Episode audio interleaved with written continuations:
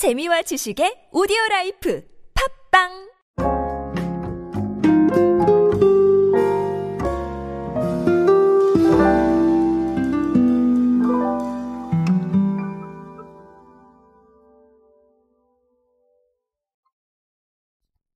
요즘은 한 끼 식사를 위해서 어, 택할 수 있는 방법이 생각보다 굉장히 다양합니다.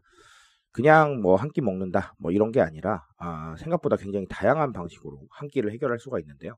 어, 가깝게는 도시락 같은 부분들을 생각을 할 수도 있을 것이고 자 그게 아니라고 한다면 우리 HMR이라고 하죠. 가정 간편식을 생각을 할 수도 있을 겁니다.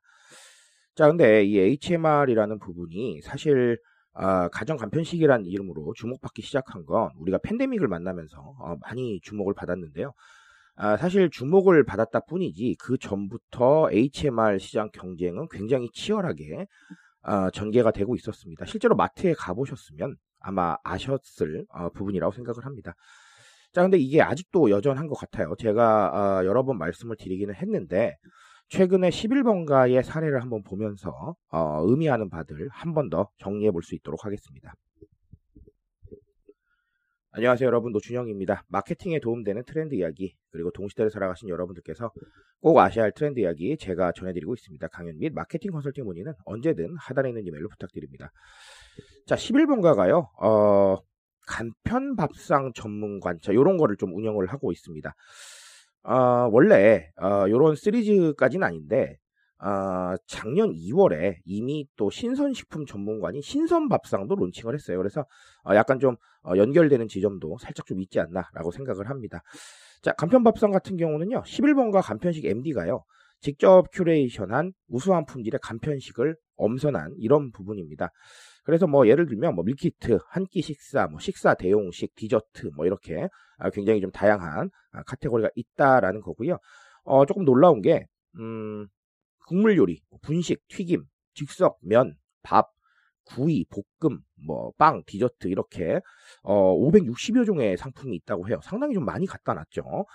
자, 근데 조금 흥미로운 건 어, 한 가지 더 있는데 음, 유명 맛집의 시그니처 메뉴를 재현한 RMR이라고 해서 우리 레스토랑 간편식이라고 하죠. 자, 그래서 요것들도 상당히 다양하게 소개를 하고 있습니다. 뭐 예를 들면 워커힐 호텔 고메 화덕 피자 뭐 이런 제품도 있고요. 63빌딩 백리향 삼선짬뽕 뭐 이런 것도 있습니다. 그러니까 우리가 소위 말하는 fine dining이죠. 예, 이런 부분에 대한 레시피를 좀 반영한 상품들도 있더라라고 아, 알 수가 있습니다. 뭐 그런 것뿐만 아니라 뭐 노포죠. 용산의 노포인 용문 해장국의 뼈 해장국 이런 제품들도 있습니다. 그러니까 RMR이라는 부분은 잘 이해를 하실 것이다. 자 이렇게 생각을 하고 있습니다. 자, 어, 사실은 여러 가지 얘기를 드릴 수가 있을 것 같은데 일단은 우리가 간편식이라고 한다면 편리미엄에 기대는 부분이 상당히 좀 많죠.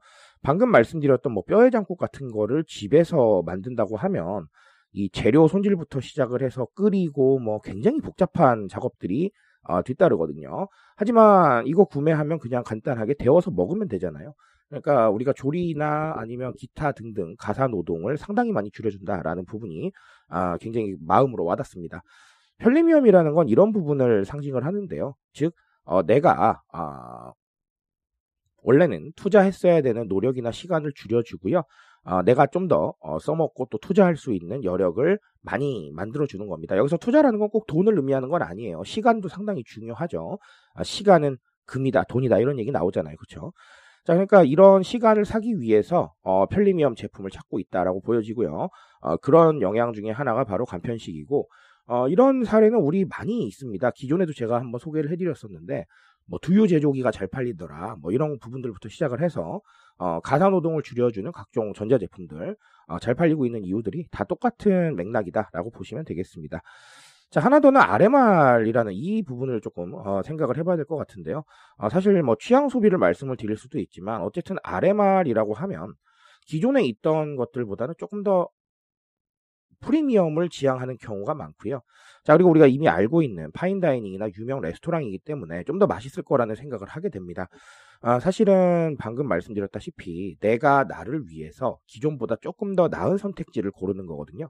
자, 이것도 우리가 프리미엄이라고 볼 수가 있습니다. 우리가 프리미엄이라고 하면 꼭 돈 많이 쓰는 걸 의미하는 건 아니에요.